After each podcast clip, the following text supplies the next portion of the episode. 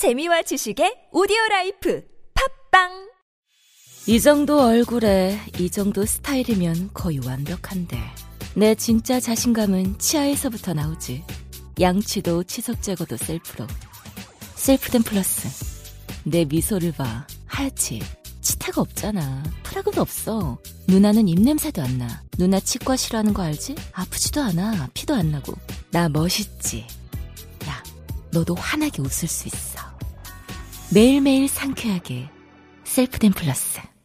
월매 월매 월매 369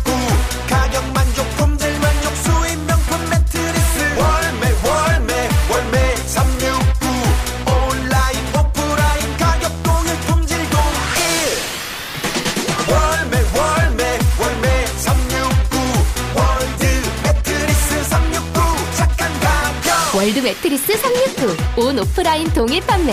지금 검색창에 월매 369.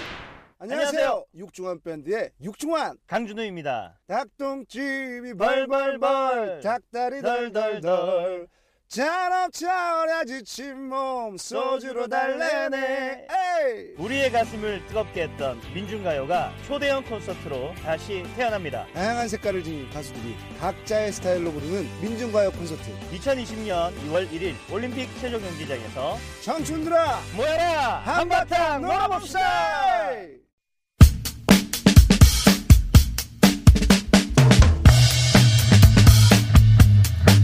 바른미래당 상황 짚어보겠습니다. 김관영 최고위원 전화 연결돼 있습니다.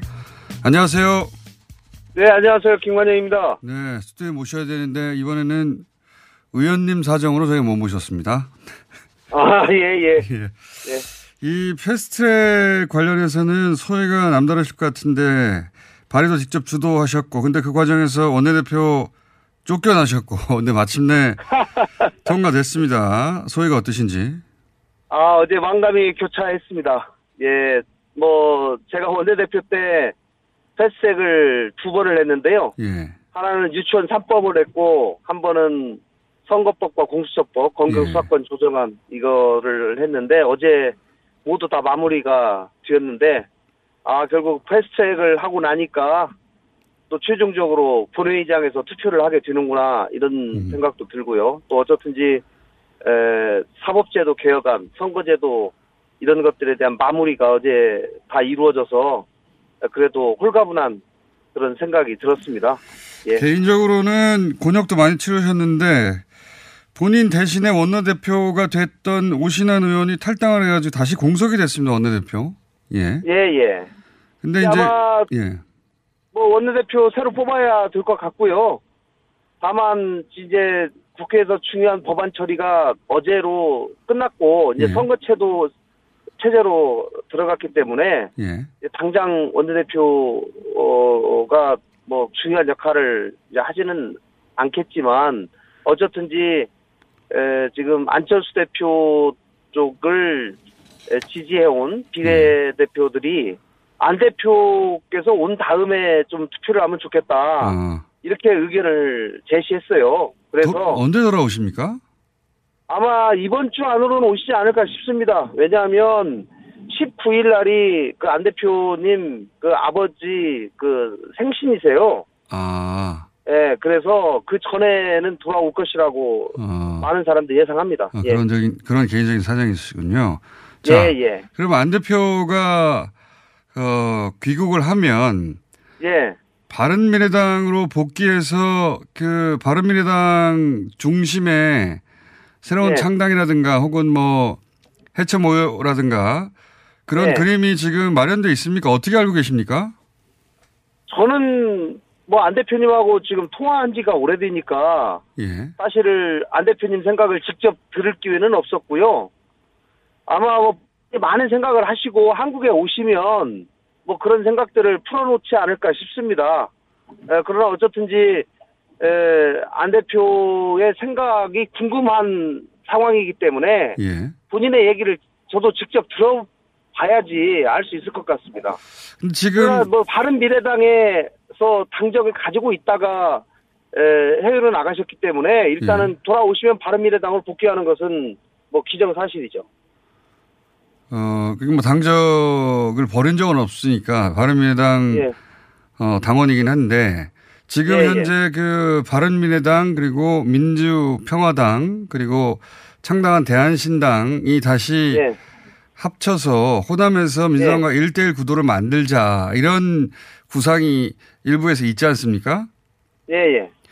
그런 구상에 합류하실지 아니면 전혀 다른 구상일지는 모르시는 거죠. 아직 모르죠. 모르는데 예. 이제 그게 만약에 뭐 다 합쳐진다고 하더라도 국민의당 복원작업 아니겠습니까? 그렇죠. 예. 그런데 이제 안 대표께서 국민의당이 당시에 깨질 때 예. 여러 호남 의원들과 어, 상당히 마음의 상처를 서로 주고받은 것은 사실입니다. 예. 그렇기 때문에 이것을 어떻게 치유하고 안 대표께서 어떻게 생각하고 계신지를 솔직히 잘 모르겠어요. 근데 이제 저는 그동안 줄곧 안 대표께서 바른정 바른미래당이 너무 복잡하니까 빨리 좀 들어와 오셔서 좀 정리를 했으면 좋겠다. 이 말씀을 제가 계속 들었었 드렸었는데 어쨌든 이제 오시게 되면 에, 바른 미래당이 중심이 돼서 뭔가를 해야 되는데 지금 단순히 국민의당 복원만 해가지고는 국민들께 저는 감동을 줄 수 없다고 생각을 합니다. 예. 그렇기 때문에 뭔가 이제는 새로운 가치와 신념 또 새로운 세력이 뒷받침되지 않으면 에, 다시 국민의당 어겐만 가지고는 에, 쉽지 않을 것이다. 저는 이렇게 예상을 합니다. 그런데 이제 어, 말씀하셨다시피 다시 바른미래당의 어, 당권파 그리고 민주평화당, 대한신당 그리고 안철수계 이렇게 다 합쳐지면 국민의당으로 도로 돌아가는 건데 그 네. 외에 플러스 알파가 있어야 된다고 하셨지만 플러스 알파가 뭐가 있나요? 현재? 이제 지난번에 손학규 대표께서 말씀을 한번 하셨는데 예. 이제 밖에 그 젊은 정치 세력들 예. 지금 정당은 창당하지 않았지만 어, 이 정치에 관심 있고 어, 여러 가지 활동들을 하고 있는 그런 세력들이 있고 그런 세력들과 지금 상당한 접촉이 있는 것으로 알고 있습니다.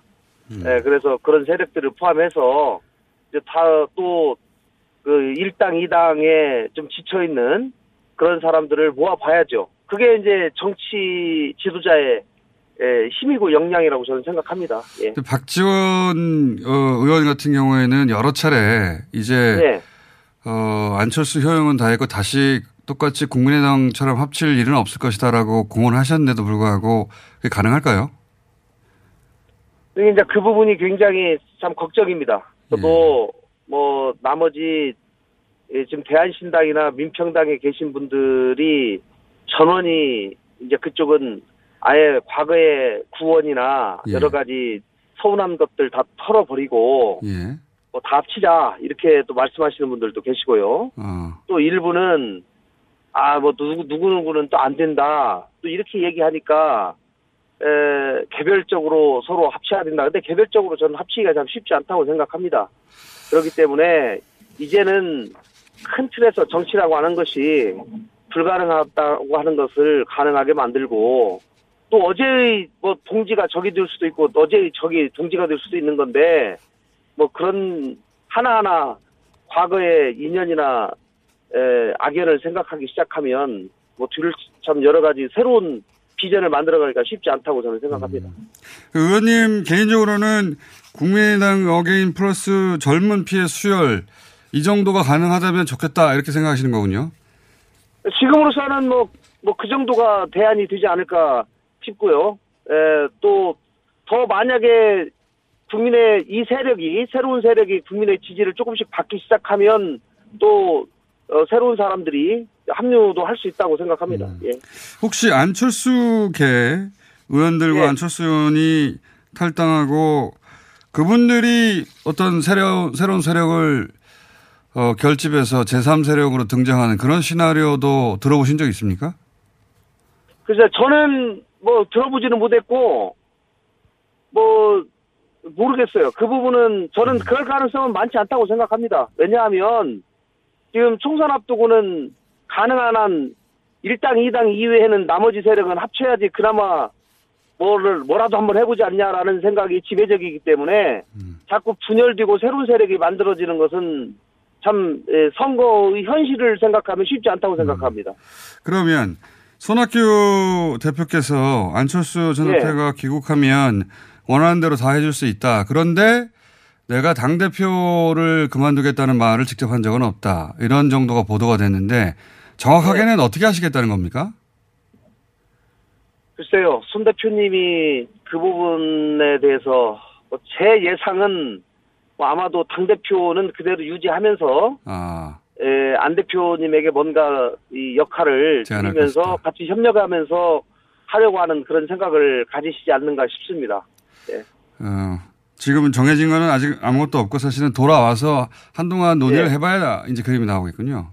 예, 그렇게 하시겠다고 말씀을 하셨기 때문에 예. 아마 안 대표 들어 돌아오시면 이제 안 대표님의 생각도 듣고 아마 두 분이 그 뭐 큰 틀의 방향을 정하지 않을까 싶은데요. 알겠습니다. 뭐 어떻든지 어 좀 좋은 방향에서 좀 의견이 이 좀 일치됐으면 좋겠습니다. 현재로서는 다 잘 됐으면 좋겠는데 오리무중이다. 이렇게 정리할 수 있겠습니다.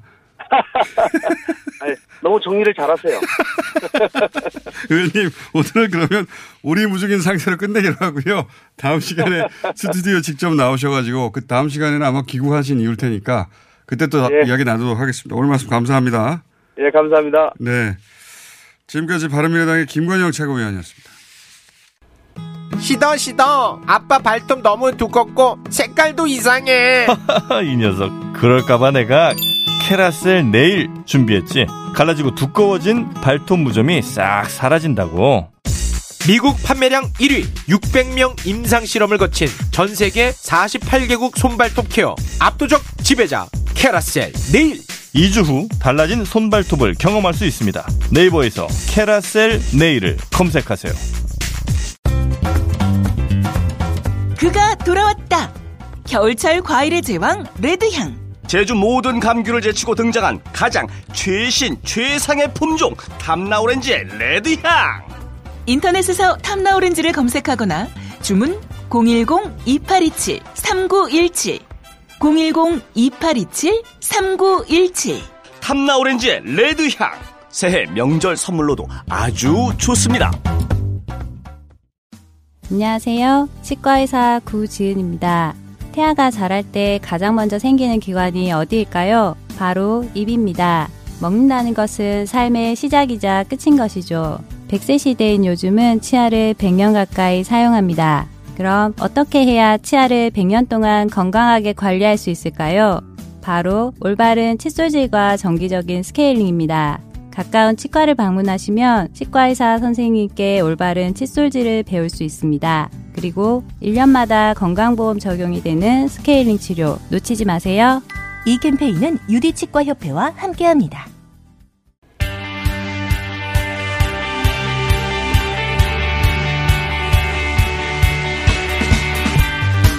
어제부로 사실상 20대 국회가 마감이 됐고 오늘부터 총선 체제입니다. 정치권은 해서 저희가 특집을 마련했습니다. 정당별로 화제 후보들 쭉 만나보는 시리즈 마련했는데 오늘 첫 시간입니다. 네. 첫 시간에 모신 분은 어, 문재인의 호의 무사라고 언론에서 보도하는 분입니다. 윤건영 전 대통령 비서실 국정상황실장 나오셨습니다. 안녕하십니까? 네, 안녕하십니까. 윤건영입니다. 어, 대통령의 호위무사 맞습니까? 그렇게 불러주시면 과분한 것 같습니다. 그래요?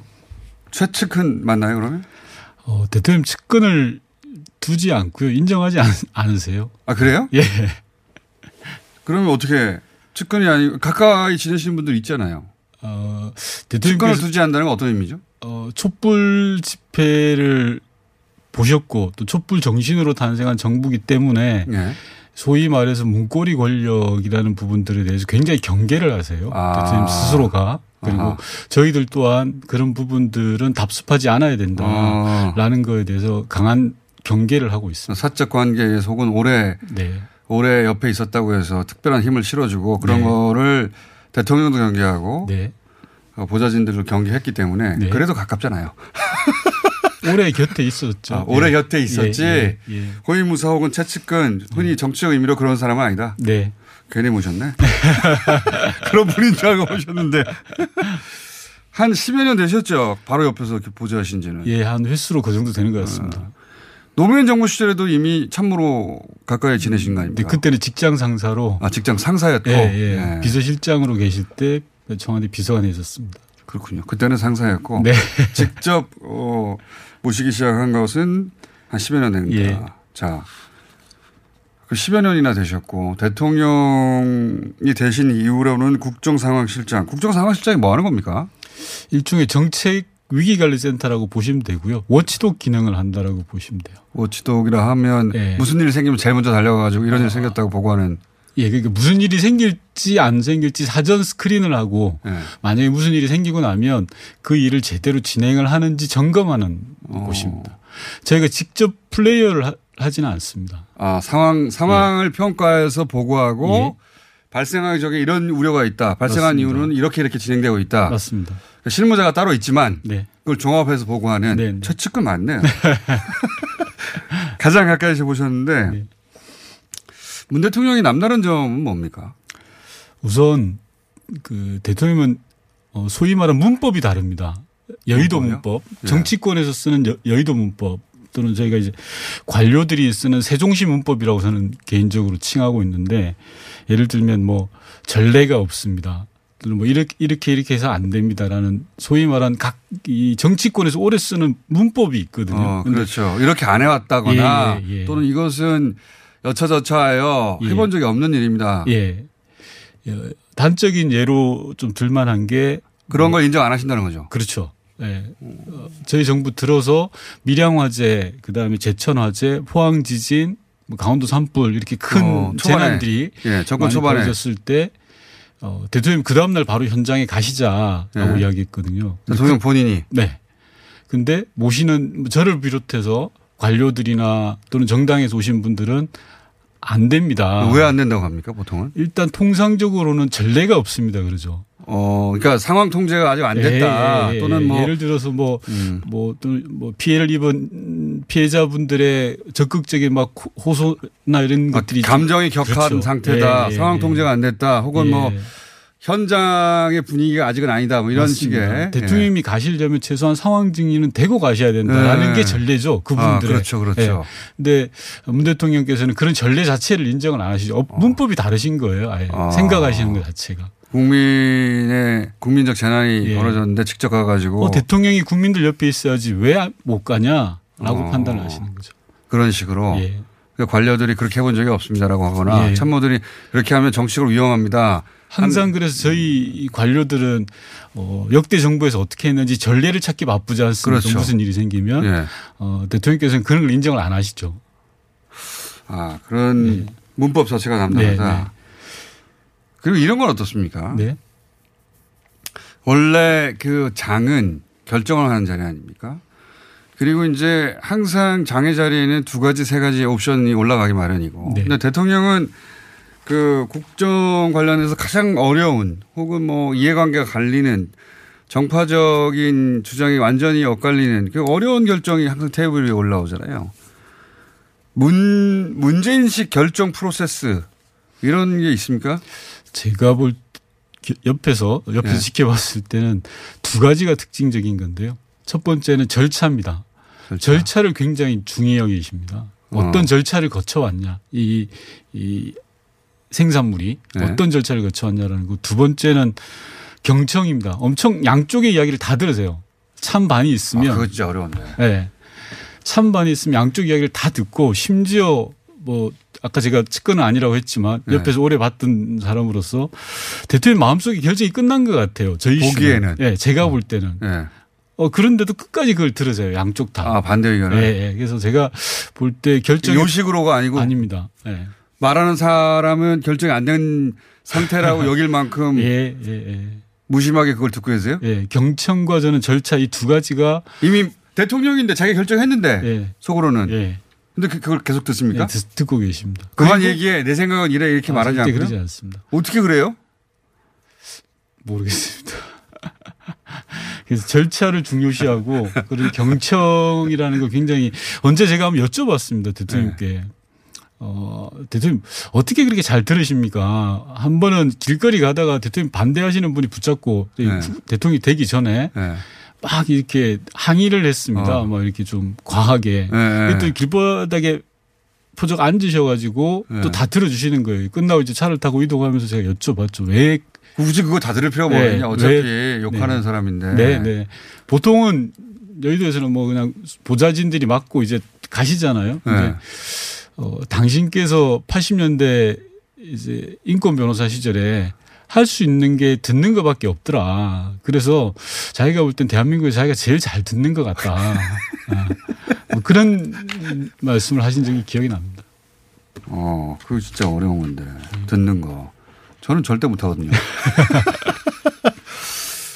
어, 옆에서 보기에 네. 문재인 씨 결정 프로세스는 일단 민주적 절차 를 네. 제대로 거쳤냐. 어, 또 하나는 설사 본인이 속으로는 결정했다 하더라도 내색하지 네. 않고 반대 의견도 다 끝까지 듣는다. 맞습니다.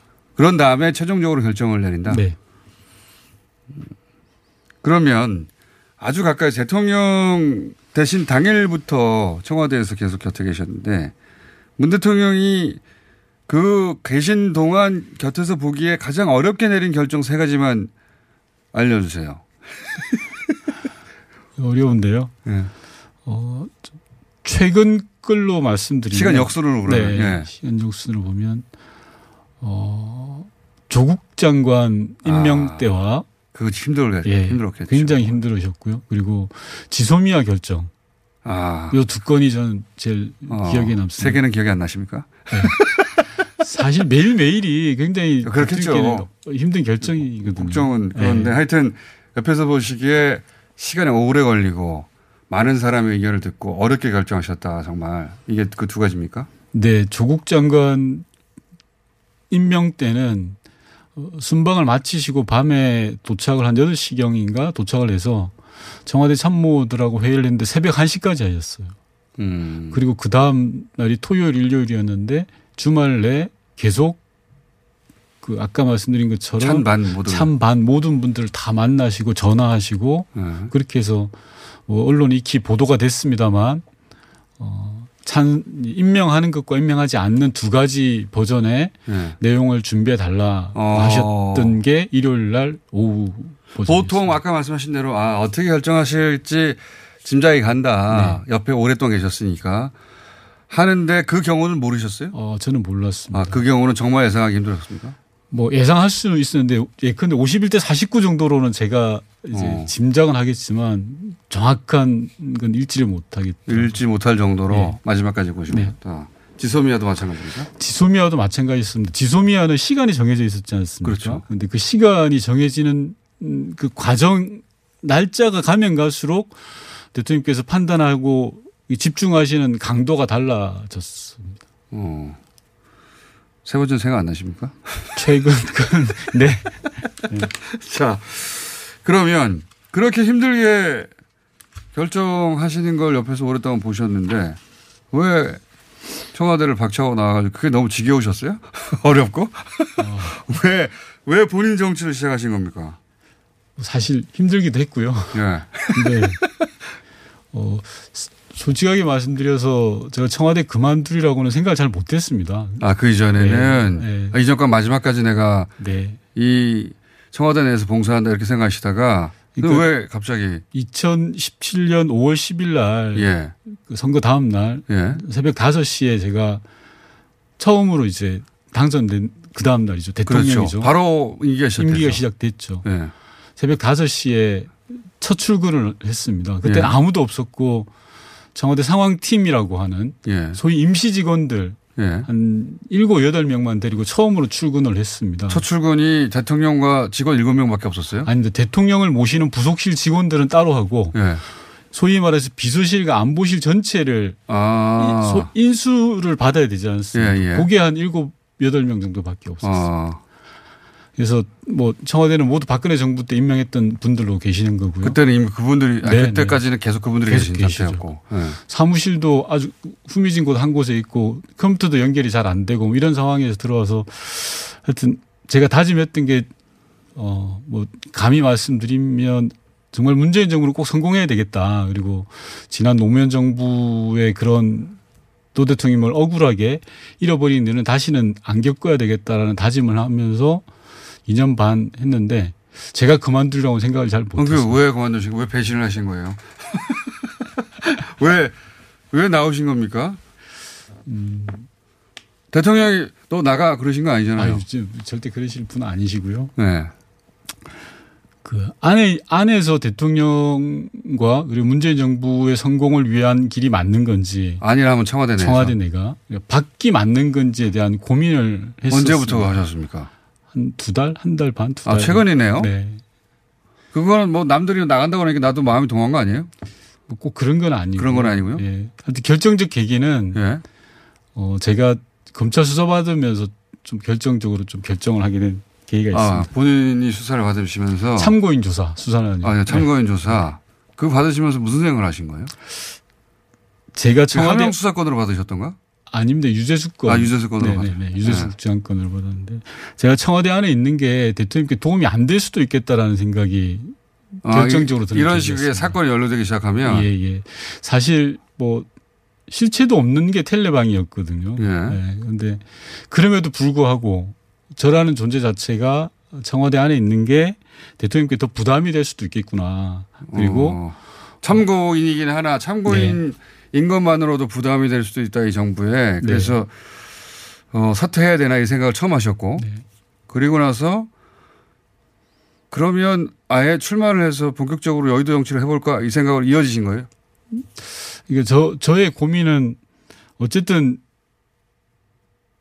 제가 문재인 대통령을 정치를 계속 권유해서 예. 하자고 한 사람 중에 한 명이지 예, 예. 않습니까? 그래서 대통령을 성공한 정부로 만들겠다라는 게 제 핵심적인 가치인데 그것을 어디에서 하는 게 제일 좋을 건지에 대한 판단이었던 것 같습니다. 어, 그 참고인 조사 받고 나서 아 내가 청와대 내에 있는 건 이 사건이 어디로 올라갈지 모르겠지만 부담이 될 수도 있으니 네. 그럼 밖에서 길을 찾자. 밖에서 길을 찾는다면 내가 어, 후보로 나가서 여의도 정치로 그럼 도움을 주자 이렇게 생각하신 거네요. 어, 그렇습니다. 그래도 조금 뭐, 뭐 명분과 대의를 좀 보태면 예. 성공한 정부를 만들기 위해서는 어쨌든 국회에서 뭐 어제 크게 공수, 뭐 검경 수사권 조정이라든지 다 결정이 나긴 했습니다만 예. 어, 문재인 정부가 이루려고 했던 여러 가지 것들이 국회에서 다 발목이 잡혔거든요, 사실은. 음, 그래서 네, 그런 부분들도 우리 정부의 성공을 위해서는 꼭 필요하지 않을까라는 부분도 있습니다. 그렇게 큰 꿈을 가지고 나오시는데 낙선하시면 어떡합니까? 그러게요. 다시 청와로 돌아가시나요? 아닙니다.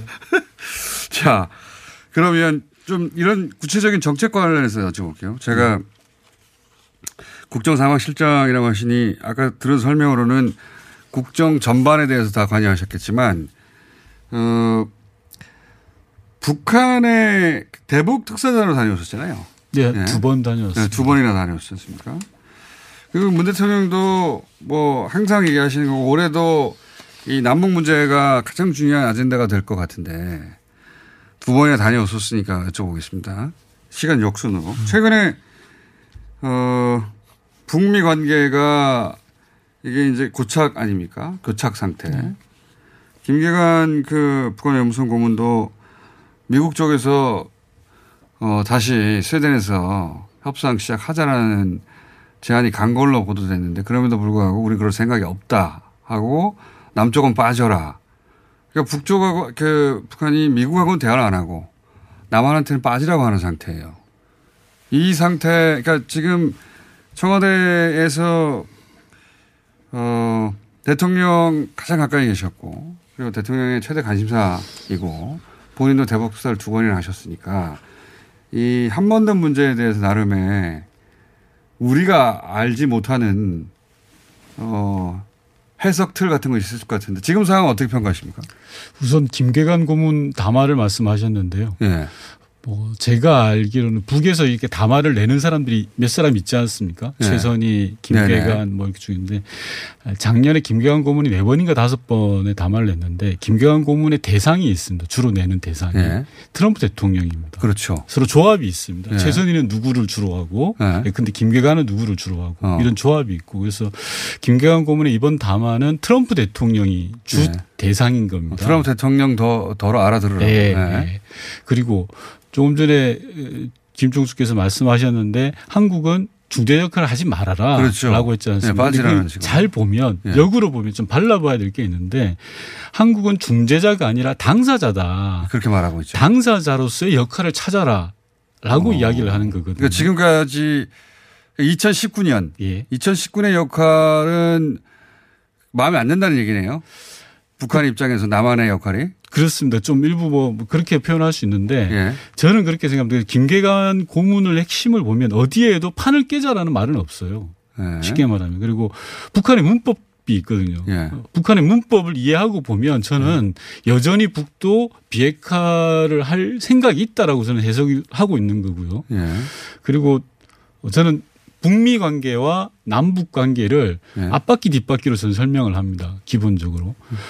어, 이 환경적 조건에 의해서 북미 관계가 앞바퀴예요. 앞에 가야 돼요. 잘 예. 돼야 됩니다. 예. 그리고 남북 관계에 뒤따라가는 구조가 선순환 구조라고 생각을 하거든요. 작년은 그런 구도로 움직인 거죠. 아니 우리 정부 기간을 보면 예. 2017년 첫 해 임기 첫 해에는 북미 가 서로 치고받고 막 예, 말폭탄 예. 터트리고 했을 때 저희는 베를린 선언이라든지 이런 걸 통해서 북미를 붙이려고 했었죠. 예, 예. 그러다가 2018년 에는 예. 뒷바퀴 남북 관계의 힘으로 치고 나갔던 거예요. 정상회담을 세번 하면서 어. 끌고 나갔던 거죠. 예. 왜 앞바퀴가 안 움직이니까 북미 예. 관계가 예, 예. 뒷바퀴 힘으로 가서 2019년은 어떤 해였냐 그러면 자 북미 관계가 제대로 이제 될 것 같아. 하노이가 끌고 나갈 것 같아. 네, 예. 하노이도 될 것 같아. 남북미 판문점 해도 될 것 같아. 그래서 예. 뒷바퀴가 가동을 안 한 거예요. 어, 그러니까 앞바퀴가 잘 움직일 것 같으니까 그렇죠. 기다렸다. 네. 만약에 앞바퀴가 제대로 안 움직일 것 같아서 뒷바퀴가 치고 나갔어야 돼. 다시 2018년처럼. 어. 근데 한 가지 제가 아쉬웠던 점은 뒷바퀴가 예. 너무 좀 기다렸던 거 아닌가라는. 되돌아보자면 네. 지금 와서 반성을 해보자면 어. 그런 상황이고. 뭐 하노이가 결렬될 줄 몰랐으니까. 뭐 하노이 때 다 잘 될 줄 알았지. 그 결렬을 예상했겠습니까? 그리고 판문점에서 한때번더 만났으니까. 마- 네, 마찬가지로. 상하반기에 그런 모멘텀으로 돌파가 될 거라고 생각했는데 지금 되돌아보니 안 됐던 거죠. 그걸로 부족했고 우리가 조금 더 뒷바퀴가 치고 나왔어야 된다. 예, 맞습니다. 제가 요 논리는 음, 일전에 비건 대표가 왔을 때 비건 대표한테 똑같이 이야기를 했거든요. 제가. 비건 대표한테 직접 얘기하시는 분이군요. 아 그렇습니다. 한번 만나보고 싶었는데 그- 그런 얘기를 했는데. 예. 비건 대표한테 똑같은 이야기했어요. 남북 관계와 북미 관계는 한 몸뚱이다. 예. 북미 관계가 오른발이라면 남북 관계는 왼발이다. 북미 관계가 오른발이 한 발짝 나가면 몸이 나설려면 왼발이 또 나가줘야 되는 거지 않습니까? 한 발 한 발 엇갈리게. 그 알겠습니다. 2009년에 대한 평가는 알겠는데 그러면 올해 올해는 어떻게 하겠다는 게 지금 큰 틀의 전략인가요? 올해는 뒷바퀴가 미는 겁니까? 밀어야 된다고 생각합니다. 행동해야 될 때라고 생각합니다. 근데 북한에서는 지금 당사자가 되라고 하는데 그 당사자가 되라는 건 중재자는 하지 말고 당사자가 되라는 건 어떤 의미죠 그게? 당사자가 될 여지가 있는지를 살펴보고요. 저는 그렇게 생각합니다. 지금의 한반도 문제의 큰 대원칙은 평화. 예. 김종수도 잘 아시겠지만 이거는 뭐 평화라는 건 우리가 거역할 수 없는 명분이지 않습니까? 예. 왜 평화가 곧 경제고요.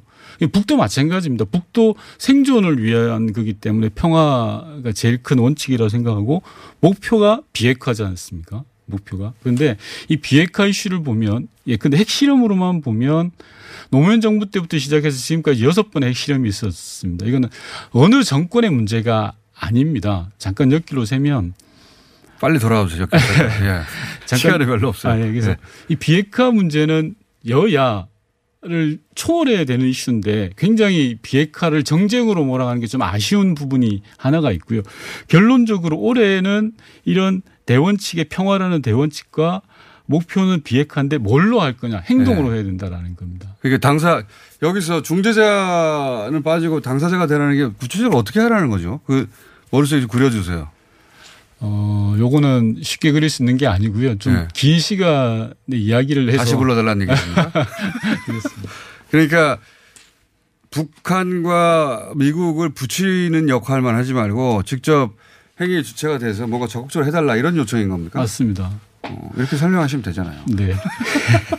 그래서 근데 북한이 예를 들어서 개성공단이나 남북 아, 금강산 관광이나 이런데 현재까지는 반응이 없지 않습니까? 금강산하고 개성공단을 제가 가봤었거든요. 예. 뭐 특사가 아니라 평양만이 아니라 그쪽도 가봤는데 예컨대 개성공단 아니 금강산을 예를 들어 보면 관광을 할 수 있는 상황이 아니에요. 아, 현재 사실은 가 보면 네. 그뭐 외근감 호텔이라든지 내부 시설이라든지 가서 보면 굉장히 열악하고요. 오랫동안 방치됐으니까요. 예. 네. 15년 그 수준에서 딱 멈춰 있어요. 어. 그러니까 이거는 뭐 관광으로 다시 할 수 있는 상황이 아닌 겁니다. 제가 볼 때. 그건 바로 못하는 이유는 그런 게 있고 네. 개성공단은요 그러면 개성공단은 좀 다른 문제죠. 이제 대북 제재가 네. 걸려 있고 우리가 또 스스로 내렸던 유기 그 사이 조치가 조치들이 이게 있어서 어쨌든 올해는 되는 겁니까? 되게 만들겠다는 게 정부의 뜻이라는 거죠. 어. 예 만들어야 됩니다. 오늘 상반기 내에 뭔가 이루어집니까?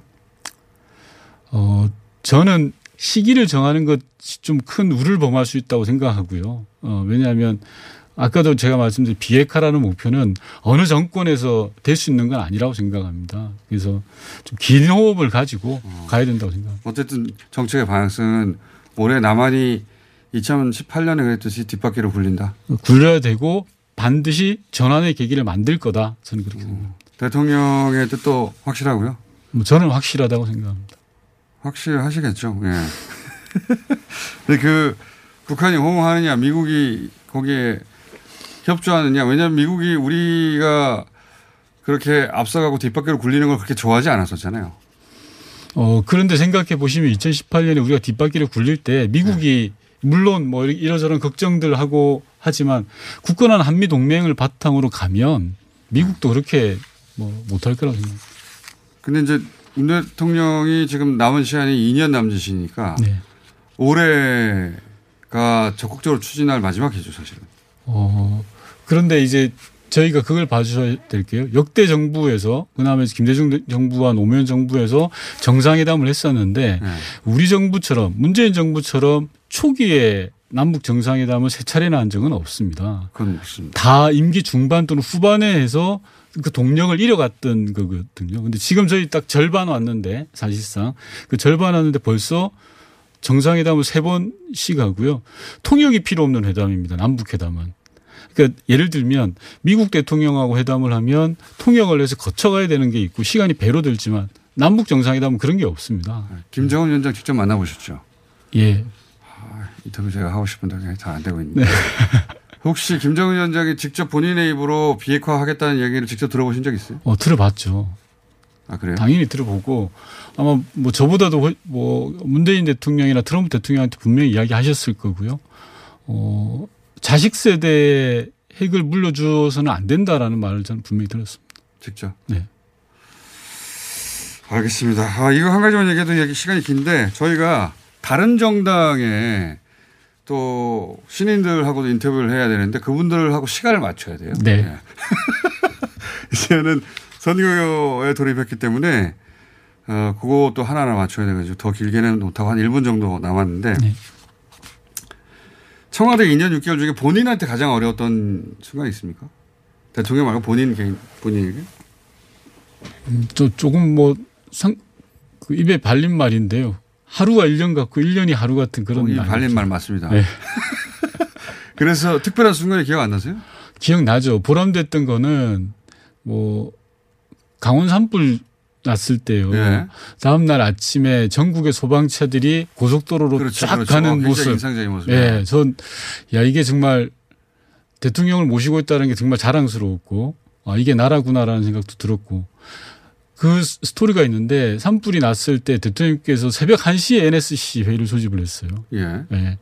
정상적인 국가죠, 그게. 한밤중에 뭐 새벽이라도. 네. 그리고 그 다음날 그게 집행되는 걸 보면서 아, 뭐라 할까 좀 공직자로서 뿌듯함? 그게 자리에 있었습니다. 내가 있었다 지금 자랑하시는 거잖아요. 음, 네, 그렇습니다. 자, 오늘은 오늘 여기까지 하고 한번 더 모실 수 있을지 모르겠습니다. 저희가 그 각 정당의 신인들끼리 뭐 다시 한번 집단으로 네. 토론을 할 수도 있을 것 같은데 오늘은 여기까지 하겠습니다. 시리즈의 첫 시간이었습니다. 윤건영 전 대통령 비서실 국정상황실장이었습니다. 감사합니다. 네, 고맙습니다.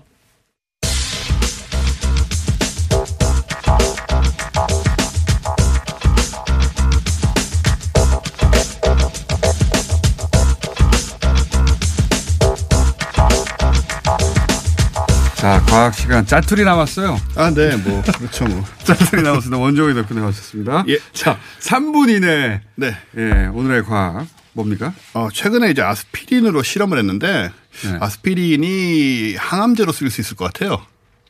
그래요? 예, 사실 뭐 그런 얘기가 있었는데 그동안에 만병통치약입니까? 만병통치약이죠, 진짜. 원래 뭐 네. 해열 진통 이런 거잖아요. 네. 근데 아시는 분은 아시지만 이게 이제 심혈관계 약으로 네. 쓰이기도 합니다. 네, 그래서? 매일 조금씩 먹으면 이제 그 심장 그 어, 부담을 줄여주고 혈액순환을 좋게 해주는 실제로 그 처방이 나와요, 그게. 오, 그렇대요? 네, 그거는 사실 공인된 상황인데 사실은 암 치료가 되지 않느냐라는 그런 문헌을 통한 이런 분석을 통해서 그런 얘기가 나오다가 최근에 이제 아스피린은 그러면 그냥 조금씩 먹어줘야 되는 겁니까 계속? 심혈관 기- 이 질환이 있으신 분들은 실제로 드세요 매일같이 조금씩 조금씩. 근데 이게 이제 실험을 했는데 일단 지금은 이제 생쥐 실험이지만 네. 대장암 세포가 자연적으로 죽도록 세포 사멸을 유도를 해서 대장암을 어, 치료하고 재발 방지까지 할 수 있는 것 같이 보입니다. 검증되고 있어요? 생쥐 실험에서는 확실하게 나왔고요. 생쥐까지? 예, 인체까지 생쥐까지. 인체까지는 아직 안 했는데. 근데 이제 차이가 많이 나요. 사실은 그 네 그룹으로 생쥐를 나눠가지고 조사를 해봤는데 아스피린을 투여하지 않은 그룹에 비해서 나머지 세 그룹이 확실히 어, 대장에 대한 오. 종양이 사라지는 그런 그래요? 걸, 걸 어. 보였고 또 아스피린을 많이 투여할수록 도움이 된답니다. 그 얘기 최근에 왜 개 구충제 가지고 그거 또 비교를 하려고 또 얘기를 드린 건데. 네, 예. 항암제 논란이 있잖아요. 개구충제 같은 경우에는 이게 문제가 이제 처음에 얘기가 시작된 게 그 유튜브에서 그 네. 노인분 미국에 예. 그분이 뭐 3개월 시한부 판정을 받았는데 이걸 3개월 먹 었더니 완치됐다고 주장을 했습니다. 예. 그리고 비슷한 논문이 약간 가벼운 논문이 한 1년 전 전에 나온 적이 있었고 예. 어, 그래가지고 이제 사실은 암 환자들 입장에서 특히 말기 암 환자 입장에서는 뭐든지 해보니까요. 지푸라기라도 잡아야 되는 거니까 그러니까요. 이걸 이제 해가지고 뭐 호전됐다는 분들이 계시고 또 국내에서도 개그맨 김철민 씨가 이걸 사용을 하고 계시고 네, 그러면서 아주 크게 화제가 됐어요. 이게 이제 어, 암 항암 항암 치료를 받는 분들 혹은 그 가족들 사이에서는 아주 그렇죠. 크게 화제가 됐어요. 그렇죠.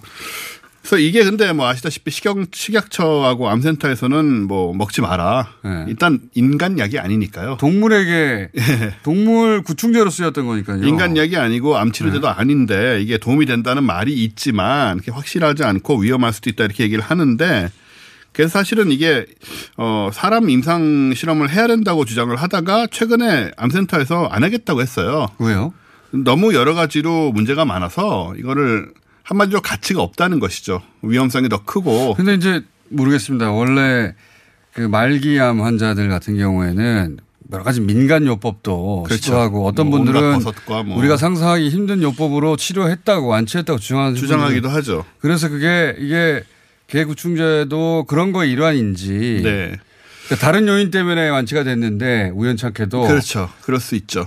그렇게 된 건지 암, 어, 근데 이제 이건 의사들이 그러면 어, 면밀하게 실험해서 알려줘야 되는 거 아닙니까? 왜 안 하시는 거지? 사실은 이 성분이 예. 페멘다졸이나 이런 성분이 이미 40년 동안 쓰여온 성분이고 이 비슷한 아주 비슷한 성분에서 이미 항암제가 나와 있기도 해요. 아, 이런 유사한 성분을 가진 예, 유사한. 성분은 그렇다고 뭐 특효약으로 이렇게 말기암을 다 치료하는 그런 약은 어, 아니고 유사한 성분으로 그런 특효약이 아니었는데 네. 개구충제가 조금 다른 성분이긴 하지만 어, 그게 특효약일 수 있겠느냐라고 의사들은 의심하는 거군요. 의사들은 의심하고 나름대로 근거를 가지고 안 한다고 했겠죠. 근데 사실 뭐 그렇죠. 아시다시피 이 말기암 환자는 뭐라도 해야 되니까 임상 임상 실험 해주셨으면 좋겠는데. 예, 뭐, 예, 그런 생각이 좀 들긴 하는데 일단은 뭐 말기암 환자들이 이거를 드시는 거를 막을 수는 없다고 봐요. 사실 그걸 어떻게 뭐라도 막습니까? 해야 되는 거니까 당연히. 막을 수는 없는데 예. 제 말은 이게 이제 그 소위 의사들이 그런 거, 어, 이런 걸 확인해서 알려주지 않으면 잘못된 정보를 가지고 계속 유통될 그렇습니다. 뭐 되든 안 되든 그걸 정확하게 해주면 좋긴 하겠죠. 예. 좀 어쨌든 해- 해주세요. 어쨌든 간에 의사협회사를 좀 해주시고 아스피린 같은 경우에는 네. 그것과 좀 상황이 다르고 지금 어쨌든 생쥐 실험이 된 데다가 원래 사람 약이잖아요. 원래 먹는 의사의. 자존심 때문에 그런 것도 있지 않을까요? 혹시라도 그걸 참 말하기는 힘들죠. 우리 입장에서 비전문가 입장에서 이거, 이거 전문가들 해주셔야지 이거 헷갈려요 우리. 아니면 아닌 거라도 확인을 해주면 그러니까요. 도움이 되죠. 원종우 씨였습니다. 예, 안녕. 아스피린 어쨌든 한번 기대 걸어봤으면 좋겠습니다. 감사합니다. 안녕.